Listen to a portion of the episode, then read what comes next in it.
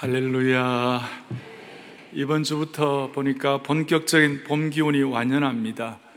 창밖, 창밖을 열어보니 꽃잎들이 만발하고 꽃향기가 가득합니다. 제 마음에 소원이 생겼습니다. 주여 우리 온 성도들 한 분 한 분 인생의 추운 겨울이 다 지나가게 하여 주시옵시고 영혼의 봄 동산을 경험하게 하여 주시기를 소원합니다. 저는 오늘 생명의 공동체를 세우는 6주차 우리는 어떻게 하면 세상을 변화시키는 소명자가 될 수가 있겠는가? 조금 더 구체적으로 말하면 불신의 세상에서 우리가 어떻게 그리스도인으로서의 귀한 영향력을 가지고 살아갈 수가 있을 것인가? 이것은 우리 모두의 관심사라고 말할 수 있습니다. 조금 더 깊이 들어가면 우리가 성실하게 그리스도인으로 살아가는데도 불구하고 신앙생활 진지하고 열심히 하는데도 불구하고 마음에 큰 좌절을 안고 또 공격당하고 어려움을 당하고 힘든 삶의 여정을 순례길을 걸어가는 분들 그 가운데서도 실패하지 아니하고 그 가운데서도 일관성과 지조를 가지고 그야말로 정체성을 갖고 영적인 전천후 신앙, 상록수 신앙을 가질 수가 있겠는가? 혹독하고 엄중한 삶의 여정 가운데서도 어떻게 하면 영적 돌파력을 가지고 우리 앞에 떡 버티고 있는 담들을 정면 돌파할 수가 있겠는가?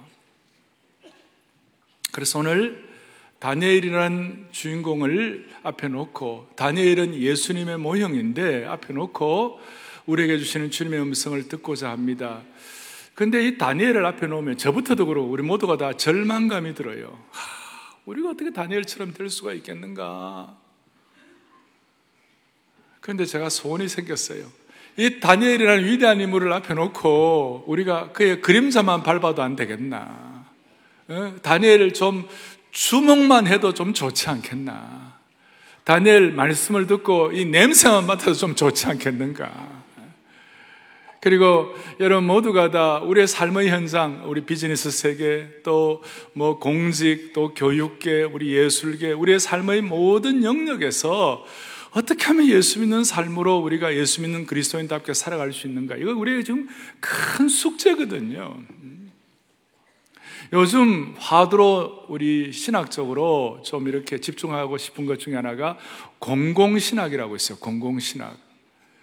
공공신학이라는 것은 뭐냐면 이렇게 나와 있어요. 우리의 신앙생활이 사적이고 개인적인 일, 그러니까 private하고 혹은 personal affair란 이런 데만 국한되지 말고 공적인 영역에서 선한 영향력을 끼쳐야 된다는 것이 이것이 바로 공공신학이에요. public theology라고 그래요. 이 공공신학이라는 것은 그 다음에 좀 보세요.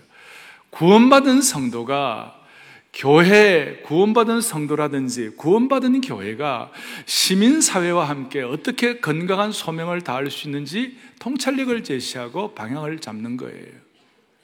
그러니 오늘 다니엘에 관한 문제는 다니엘이 이제 총리가 되고 이게 이제 나옵니다만 대단한 영향을 끼치지만 우리가 그러면 뭐 공직 고위공직에 있는 건 말하느냐 그건 또 아니에요. 우리 모든 셀러리맨들 일반 우리 남들이 볼 때 적은 분야에서 일한다는 그런 분들도 오늘 이 말씀 듣고 오늘 영적인 공공신학 문제가 해결되고 주님이 주시는 음성을 들으면 나름대로 우리 현장에서 돌파할 수 있는 능력을 베풀어 주시라고 믿습니다. 예. 다니엘은 예수님의 모형이라고 했습니다.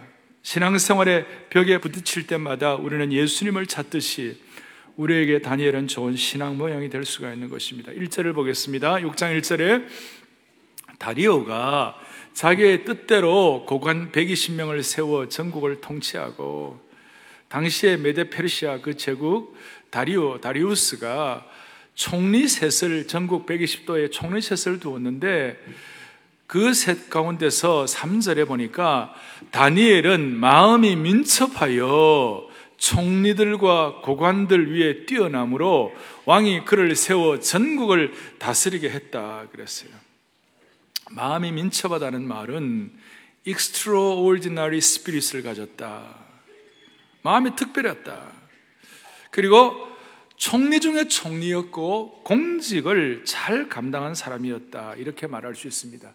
지금 현재 이 상황에서 겉으로 보면 다니엘은 대단한 사람인 것 같고 다니엘은 감히 범접할 수 없는 특별한 존재라고 생각하기 쉽지만 여러분 다니엘의 생애를 잘 아시겠습니다. 그가 10대 티네이저 시절에 그의 조국이 완전히 멸망을 하고 그다음 포로로 잡혀와서 얼마나 갓난 신고에 고생을 했는지 모릅니다.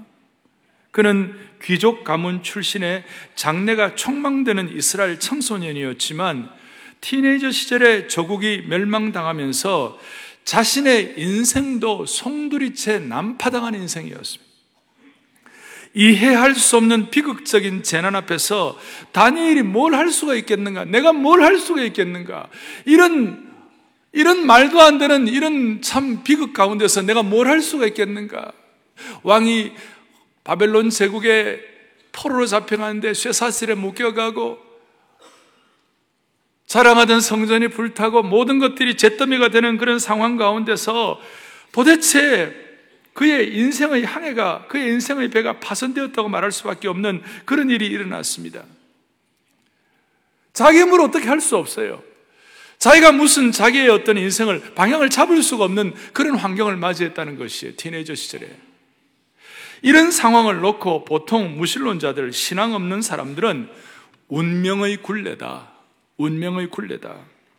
운명의 굴레라는 말은 내가 밟고 있는 이 그림자를, 내가 밟고 있는 이 그림자를 내가 발에서 떼어낼 수 없는 것처럼, 내 그림자 내가 떼어낼 수 없는 것처럼 내 힘으로, 내 의지로 통제할 수 없는 일이 누구에나 있는 거 아니에요?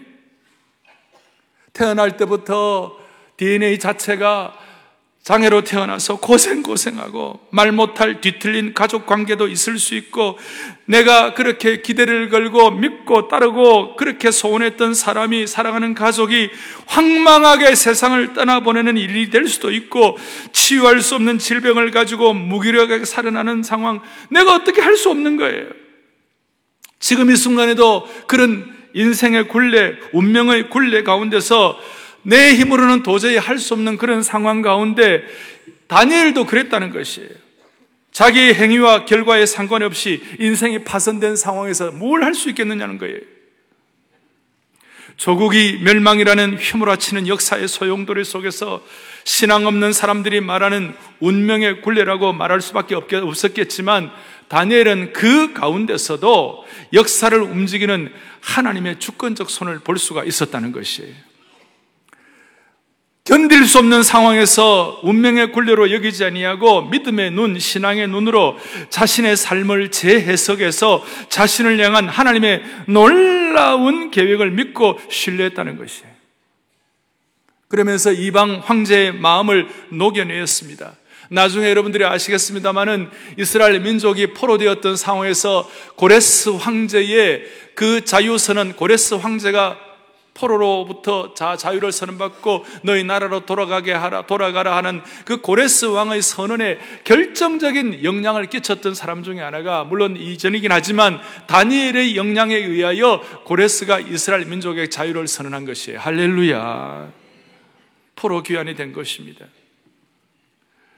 그러면 다니엘은 어떤 입장에 평생 그의 영적 삶의 원리가 무엇이었을까? 우리 나름대로 짐작할 수도 있지만 오늘 다시 한번 마음의 정리를 해야 될 것 같아요. 여러분, 우리가 살다 보면 평생 직업은 없을 수 있어요.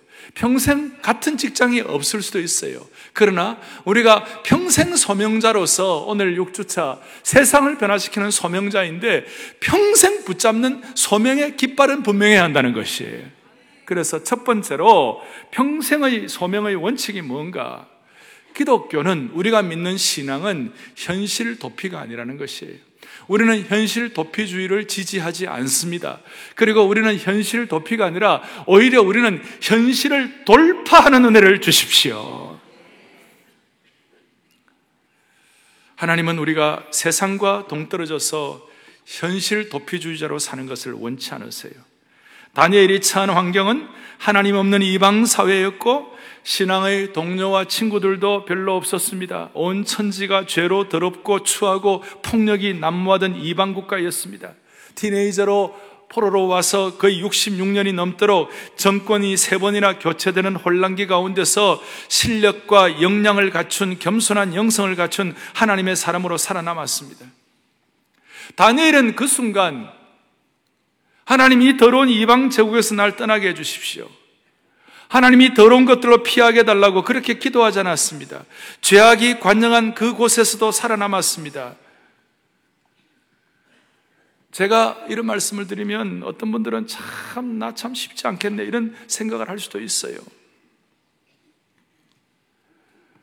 오늘 우리는 신앙생활 하다 보면 극단적인 신앙의 분리주의 같은 마음이 생길 수가 있어요. 죄 많은 이 세상, 타락한 이 세상, 나 어떻게 여기 있을 것인가 하고 분리주의적인 마음을 가지고 저 산속에 들어가든지 이런 사람들이 있어요. 기독교는 산속에 들어가는 것이 기독교가 아니에요. 예수님도 분리주의자가 아니셨어요. 예수님도 그, 그 당시에 극단적인 분리주의자 SNF가 있었고 또 그 당시에 율법주의자들은 타락한 세상에 대해서 그 세상에 사는 세리들이라든지 장기들이라든지 그 다음에 죄인들 이런 사람들에 대해서는 율법주의자들이 엄격하게 분리하면서 그랬습니다만은 예수님은 그렇게 하지 않으셨어요. 예수님은 세리를 제자로 부르시고 세리와 함께 밥을 먹으시고 그 다음에 예수님께서는 부정하다고 손가락질하는 그 사람들과 함께 식사하면서 죄인들과 함께 교제를 하셨어요. 무엇을 말합니까? 예수님은 도피하지 않으셨어요. 그래서 이렇게 말할 수 있어요. 기독교의 본질은 현실 도피가 아니에요. 힘들다고 염세주의를 갖는 것이 기독교의 근간이 아니에요. 그냥 싫다고 고생해야 된다고 이 땅에 별 의미가 없다고 허사가나 허무가나 부르면서 그렇게 하는 것이 기독교의 책 핵심이 아니에요. 기독교는 현실 속에 발을 딛고 거기서 하나님의 사람의 정체성을 가지고 선한 영향력을 끼치며 살기를 원하는 것이에요. 마태복음 17장에 보면 어느 날 베드로와 함께 예수님이 변화산상에 가셨어요. 변화산상에서 예수님의 모습이 너무 찬란하고 너무 거룩하고 너무 천상의 영광스러운 모습이었어요. 그걸 보고 거기에 모세가 거기에 뭐 엘리야가 나타나니까 어떻게 했어요? 베드로가 아이고 여기 너무 좋으니까 예수님 여기 집을 지읍시다. 예수님을 위하여 하나는 하나는 모세를 향하여 하나는 엘리야를 향하여 집을 짓고 무슨 뜻? 나 여기 살겠습니다. 저 땅에 안 내려가겠습니다. 나는 그냥 여기서 그냥 이 하늘의 신비를 맛보고 살겠습니다. 그게 뭐 그렇게 아주 나쁘다고 말할 수는 없지만 그게 본질이 아니라는 것이에요. 예수님 뭐라고 그러셨어요? 아니야. 너 내려가. 저 밑에 내려가. 이 땅에 할 일이 많아. 내려가라고 말씀하시는 거예요. 마치 우리 찬송가 가운데 밤 깊도록 동산 안에 주와 같이 있으려 하나. 저 장미꽃 위에 있을 아직 맺혀 있을 그때 주님의 음성을 듣고 너무 좋으니 그리고 밤 깊도록 새벽부터 밤 깊도록 동산 안에 주와 함께 있으려 하나 그 다음 주님 뭐라고 그러셨어요? 슬픈 세상에 할 일 많아 날 가라 명하신다 이거예요 거기, 거기 차이에요 무슨 말이에요? 예수 잘 믿는 사람들이 정책에 들어가야 한다는 거예요 정치계가 더럽다고 다 던져놓으면 어떻게 하겠어요? 예수 믿는 사람이 경제계와 비즈니스계의 깊은 세계에도 들어가야 되는 거예요. 만약에 주님이 우리에게 빛과 소금이라고 그러셨는데 소금이 뭉쳐져만 있으면 어떻게 하겠어요? 사랑하는 여러분, 신앙 좋은 사람들이 다 신학교만 가면 어떻게 하겠어요? 소금은 뿌려져야 되는 것이에요. 예수 잘 믿는다고 다 어디 수도원에 들어가고 예수 잘 믿는다고 다 신학교만 간다면요. 세상에서 깨끗하게 살기 위하여 신학교 간다면요. 그거는 판판히 실패하는 것이에요. 신학교는 예, 수잘 믿고 깨끗하게 하기 위해 깨끗하게 살기 위해 신학교 가면 안 되고 신학교는 목양에 대한 은사, 가르치는 은사, 영혼을 섬기는 은사가 있는 사람들이 가야 되는 것이에요. 그거 차이예요. 경제계도 가야 하고 그 다음에는 저 삶의 모든 영역에 가야 돼요. 여러분, 우리가 예수 믿는 사람들이 그거 안 가고 저 수돈에 다 들어가면 소나 말은 누가 키웁니까? 누가 키우겠어요? 일반 세상에서 죄를 지을 수 있는 가능성이 좀 없는 직업, 죄를 지을 가능성이 좀, 좀 덜한 직업, 거기만 가면 어떻게 되죠? 예를 들어서 책과 씨름하는 도서관 사서. 여러분, 거기 모든 사람들 사서만 하면 어떡하겠어요? 교육계도 좀 낫겠죠. 예수 믿는 사람들이 다 교육계 선생님만 다 한다면 학병은 누가 하겠어요? 다시요. 소나 말은 누가 키우겠어요? 곳곳마다 잘 뿌려진 소금처럼 각 영역마다 스며들어야 되는 거예요.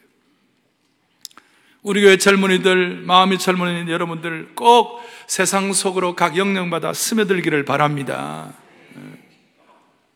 로마 제국사를 연구하는 분들 가운데 로마가 망한 이유가 뭔가? 그 강력 같은 로마 제국이 망한 이유가 뭔가? 로마 제국 말기에 그리스도인으로서의 우수한 공직자들, 신실한 그리스도인들이 대거 정치계와 공직에서 빠져나간 것 때문에 로마 제국이 망했다. 그렇게 얘기를 해요. 리차드 토드라는 기독교 역사가가 이런 얘기를 해요. 로마 시대에 많은 그리스도인들이 타락하고 속되고 부패한 사회에서 사는 것이 힘들다고 생각했어요. 예를 들어서 치안 판사가 있었는데 이 치안 판사가 형량을 내려야 하는데 로마 시대 때는 형량이 좀 혹독했어요. 채찍으로 때리는 형벌, 그 채찍으로 맞으면 살점이 점점 떨어져 나가는 거예요. 그리고 그 당시에는 고문도 하는 거예요. 고문에 대한 형량도 내리는 거예요.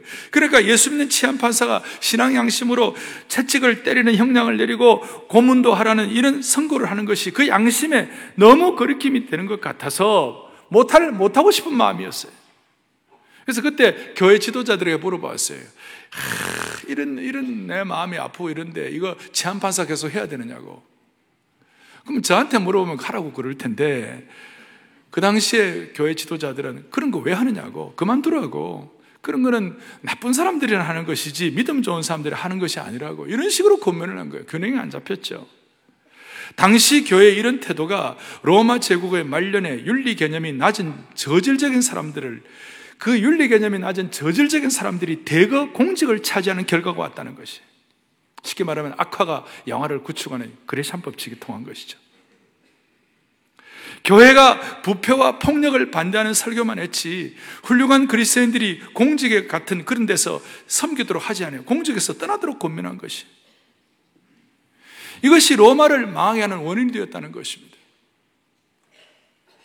그런데 제대로 신앙이 들어가면 내가 속한 영역에서 그것이 대단한 위치이든 남이 알아주지 않는 그냥, 그냥 보통의 위치이든 상관이 없이 하나님께서 나에게 이 자리에서 다니엘과 같이 도망가지 아니하고 피하지 아니하고 오염됐다고 거기서 꺾어지지 아니하고 거기서 내 사명을 제대로 감당하는 것이 중요하다.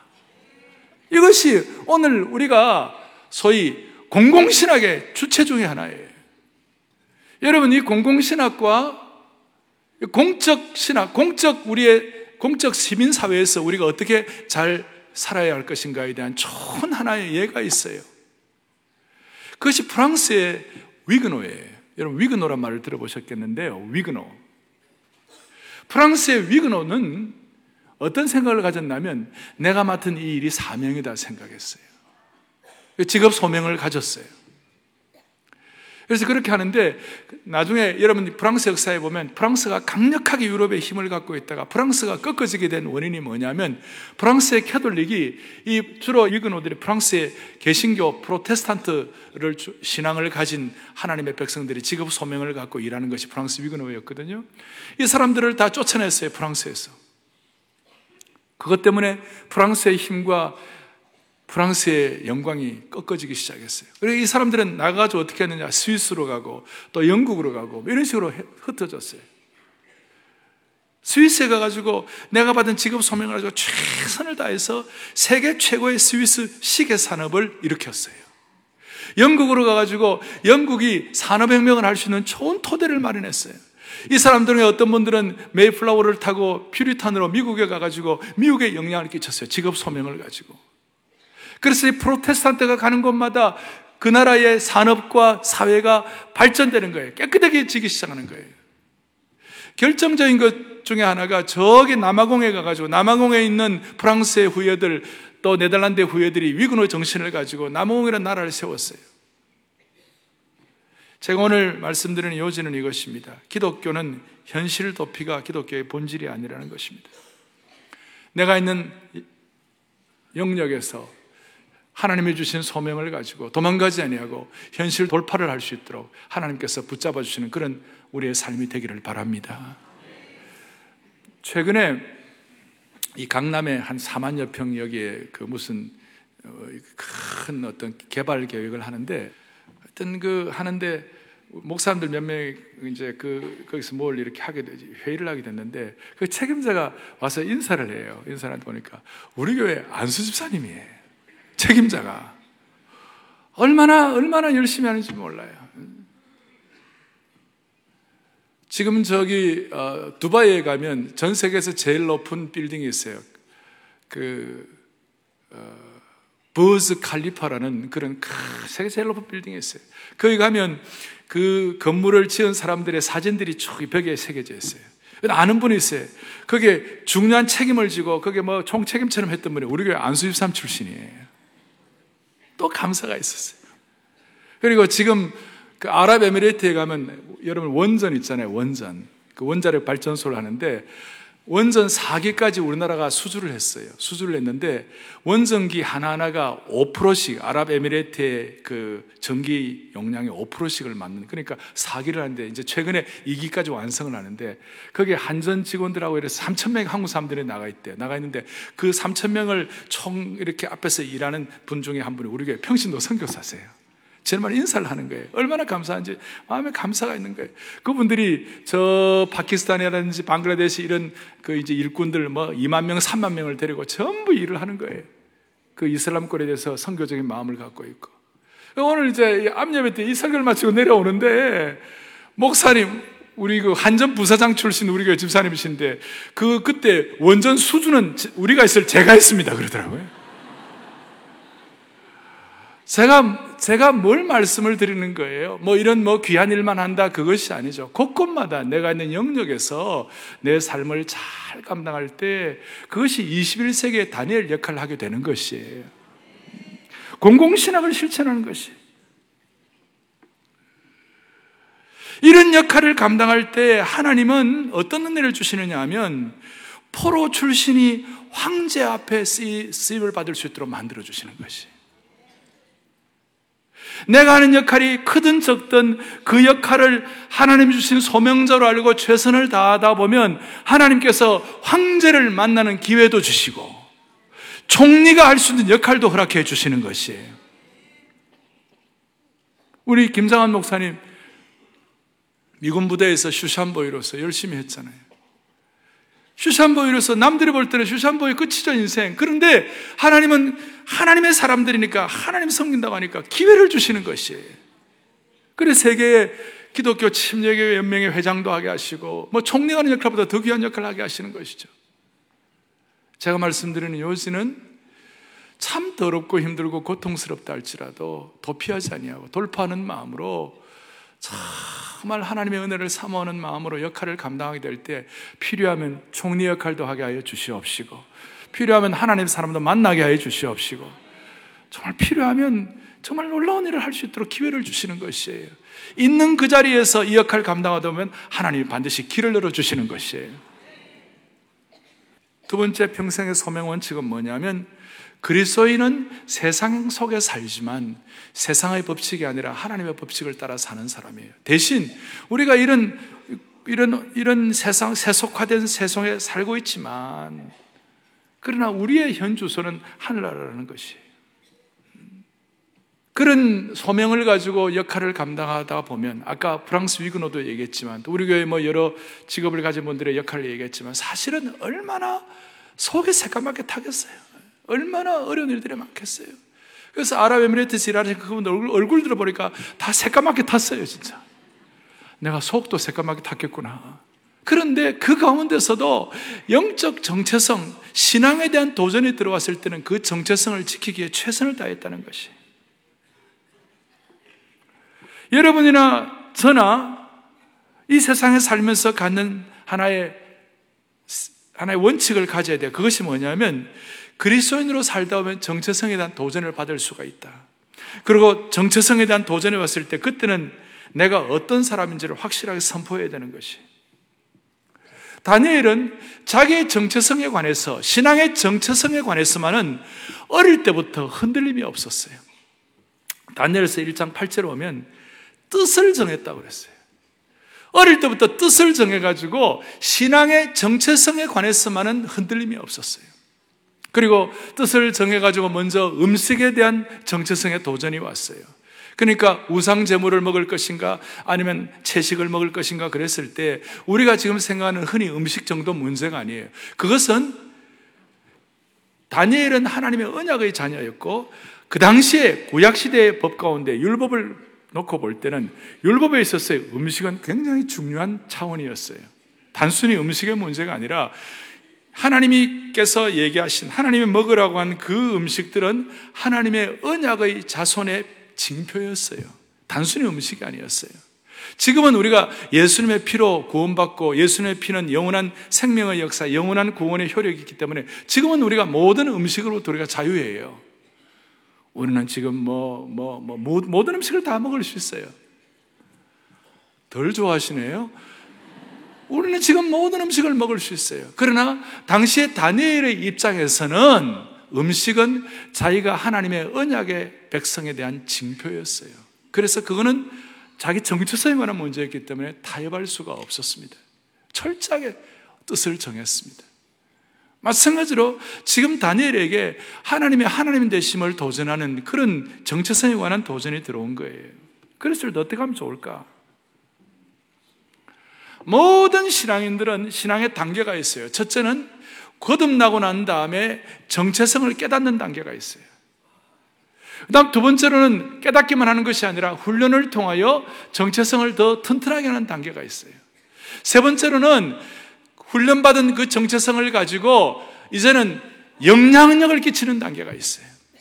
그러니까 깨닫는 단계, 훈련하는 단계, 그 다음에 영향을 끼치는 단계가 있어요. 오늘 이 예배를 드리는 모든 성도들은 영향력에 대해서 훈련을 받고 난 다음에 영향력을 끼치는 은혜까지 있기를 바라는 것이에요. 음. 그래서 아까 제가 우리가 시민사회, 우리 시민사회에 어떻게 공공신앙을 가지고 영적인 영향을 끼쳐야 할 것인가. 자, 위그노에 대한 얘기했습니다만은 그 위그노의 후예였던 남아공의 남아프리카 공화국의 데클라그라는 어, 사람이 있었어요. 아주 신실한 종이었고 프랑스의 위그노 후예, 후예 로서 또 네덜란드 신앙의 후예로서 대통령이 됐어요. 대통령이 돼가지고 자기가 그야말로 다니엘처럼 시민사회에서 어떻게 해야 할 것인가 용서의 정치, 평화의 정치, 샬롬의 정치를 구가하기를 원했어요. 그걸 실현하기를 원했어요. 그러다 생각하다 보니까 만델라라는 사람이 흑인, 흑인의 어떤 그 지도자인데 27년 동안 저 섬에 감옥에 갇혀 있구나. 그건 아닌 것 같다. 자, 백인이지만. 그래서 27년 동안 감옥에 있는 만델라를 이렇게 풀어줬어요. 풀어주고 난 다음에 여러분 아시다시피 만델라가 대통령이 됐어요. 대통령이 되고 난 다음에 이 데클락이라는 분이 대통령 되신 분이 어떻게 됐느냐? 만델라 밑에 들어 부통령으로서의 섬김을 가지. 이게 인류 역사상 있을 수 없는 것이에요. 근데 신앙인으로서의 위치를 가지고 위그노의 후예로서 그 역할을 감당한 것이에요.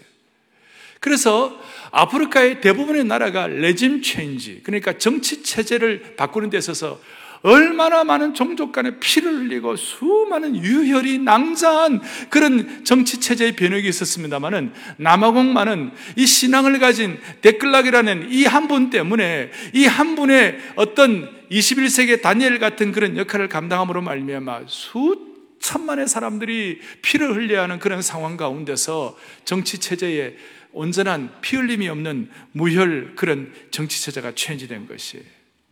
저는 그렇게 소원해요. 하나님께서 수많은 사람들이 아니라 오늘 이런 영적 공공신학을 가지고 21세기판 위그노의 역할을 잘 감당함으로 말미암아 우리들 때문에 남북이 피 흘림이 없는 새로운 New Korea, 새로운 평화의 나라, 그야말로 오늘 우리가 기도한 대로 북한에서도 특새할 수 있는 그런 하나님의 평화의 축복이 있기를 원하는 것이에요. 우리의 마음에 이런 소원을 좀 가지면 얼마나 좋겠어요. 세 번째 우리가 가져야 할 평생 소명 원칙이 있어요. 그것은 뭐냐? 우리가 세상을 변화시키는 소명자로의 삶을 다니엘처럼 살아가면요.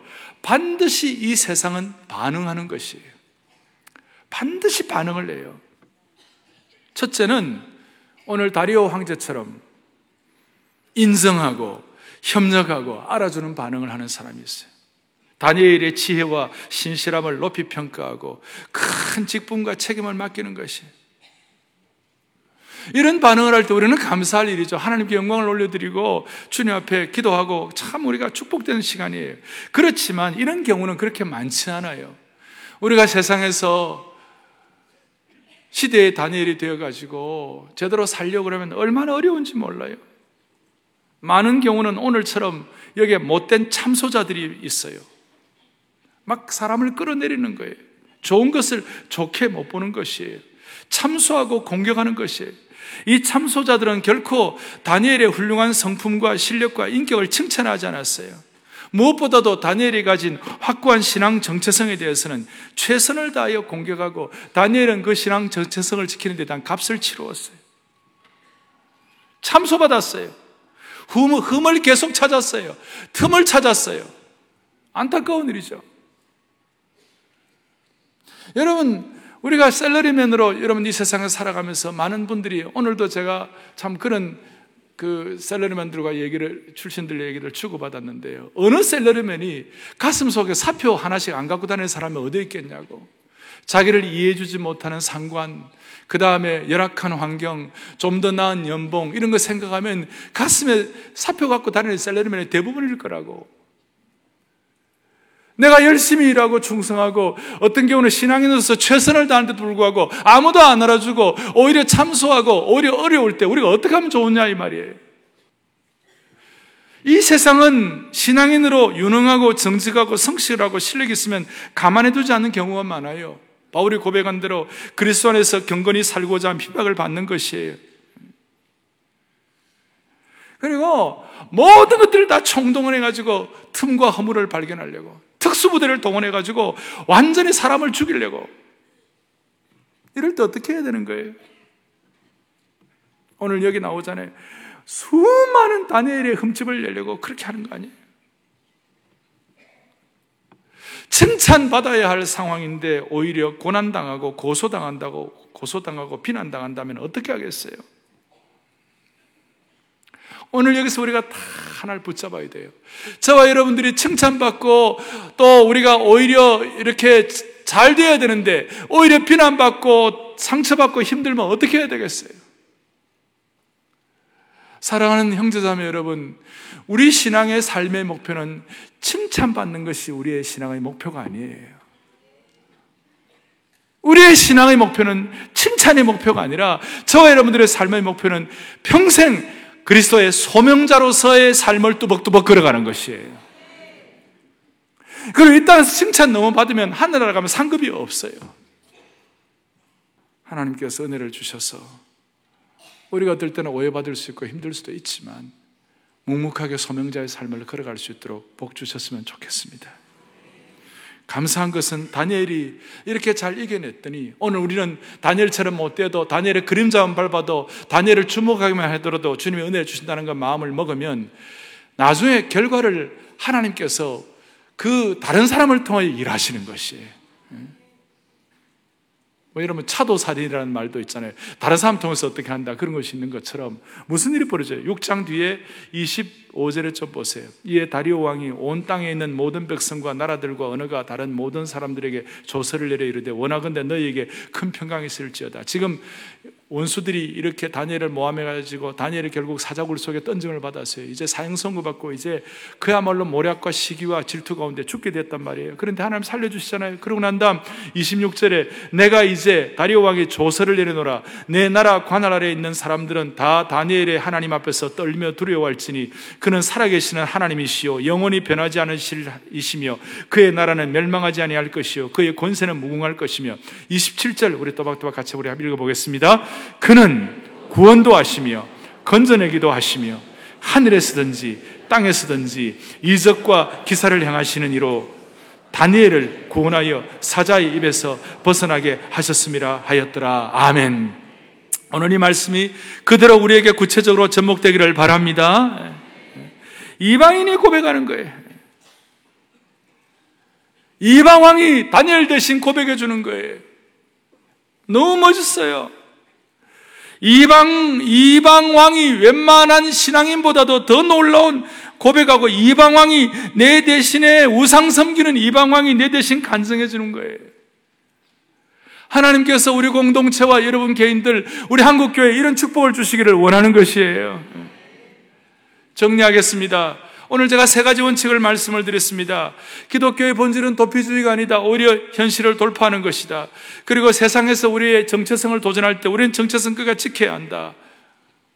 그리고 주님을 제대로 섬기는데 반드시 반응이 있다. 좋은 반응도 있지만 어려운 반응이 있을 수 있을 때 이때 우리가 어떻게 해야 되나? 칭찬이 중요한 것이 아니라 소명자로서의 삶이 중요한 것이다. 아멘.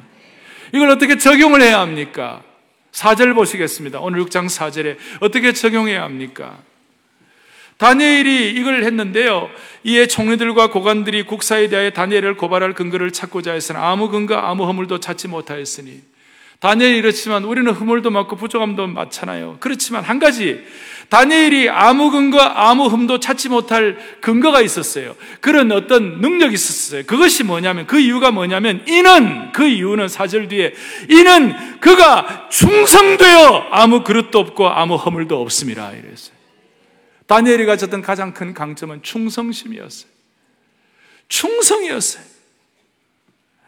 사랑하는 여러분들이요, 우리는 남들보다 재능이 많지 않을 수도 있어요. 남들만큼 대단한 탁월한 능력이 없을 수도 있어요. 은사가 없을 수도 있어요. 그러나 예수 믿는 사람들은 충성될 수가 있어요. 우리가 신앙을 가졌다는 것 자체가 충성이라는 것이에요. 여러분, 영어로 충성되다는 말이 뭐 로얄이라는 말도 있지만 충성되다는 말이 영어로 faithful하다 이런 말이 있어요. F-A-I-T-H-F-U-L.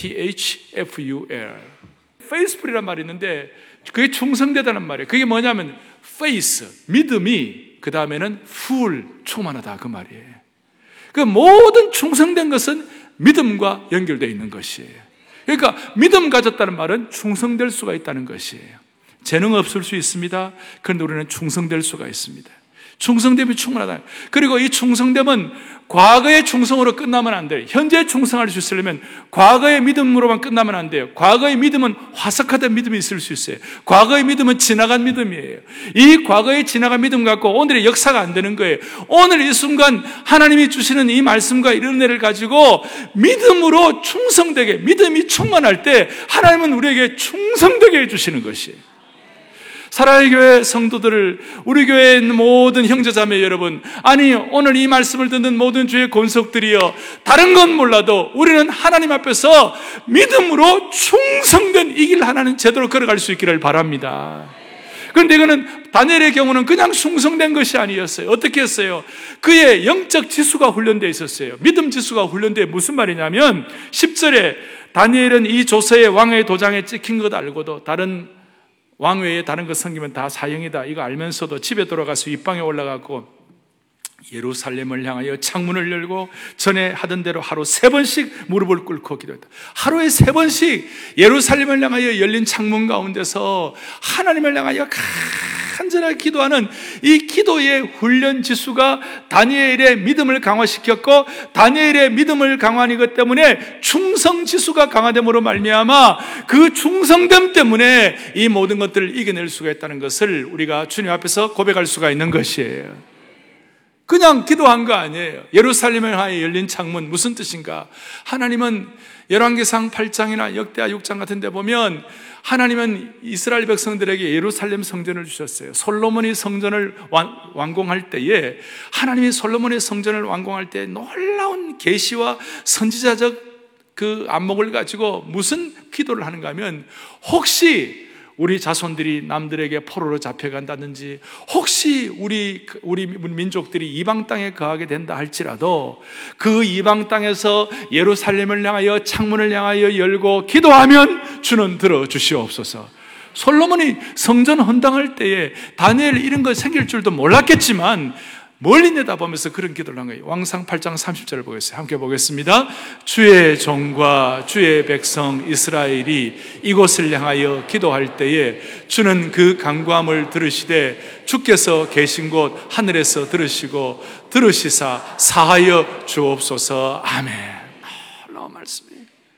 뒤에 열왕기상 8장 40절 이하에 포로되었을 때 하나님 앞에 기도할 때 어떻게 응답하실지 그런 내용들이 나와 있어요. 지금도 보스턴에 가면 하버드 대학교 앞에 힐렐 하우스라고 있어요. 미국의 아이비리그 곳곳 앞에다가 유대인들의 기도의 집을 지어 놓았어요. 힐렐 하우스라는 걸 지어 놓고 학생들이 와서 기도도 하고 학생들이 와서 교제도 하게 만들어 놨는데요. 거기에 보면 건물이 완성되었는데도 완성되지 않게 해놨어요. 뭐냐면 예루살렘 쪽을 향하여 문을 열어놓고 예루살렘 쪽을 향하여 창문을 만들어놓고 완성되지 않게 만들어놓고 완성을 시켜놨어요. 거기 와서 기도하도록 만들었어요. 그게 지금 지금도 그것은 유효하다 그렇게 말할 수는 없지만 예수님 성령 시대에 그렇게 말할 수는 없지만 한 가지 우리 교훈은 받는 거예요. 우리의 마음의 창문을 열고 우리의 영혼의 창문을 열고 하루에 세 번씩 위로부터 생수를 받는 것이에요. 위로부터 생수를 받는 것이 이 영혼의 봄동산에 영적인 생수를 받는 것이 그럴 때마다 하나님은 베푸실 만한 자비를 베풀어 주실 것입니다. 가슴에 손을 얹겠습니다. 살아계신 하나님 아버지 감사합니다. 우리가 아무리 힘들고 어려워도 도피가 아니라 영적인 돌파를 감당하는 하나님의 백성들 되게 하여 주시옵소서. 21세기의 다니엘이 되게 하여 주시기를 원하옵나이다. 다니엘의 충성된 종의 은혜를 주목하게 하여 주시옵시고 거룩한 습관을 배양함으로 말미암아 이 시대를 지혜롭게 섬기는 소명자로서 모두가 다 선한 청지기가 되게 하여 주시옵소서. 우리 주 예수 그리스도를 받들어 간절히 기도 올리옵나이다. 아멘.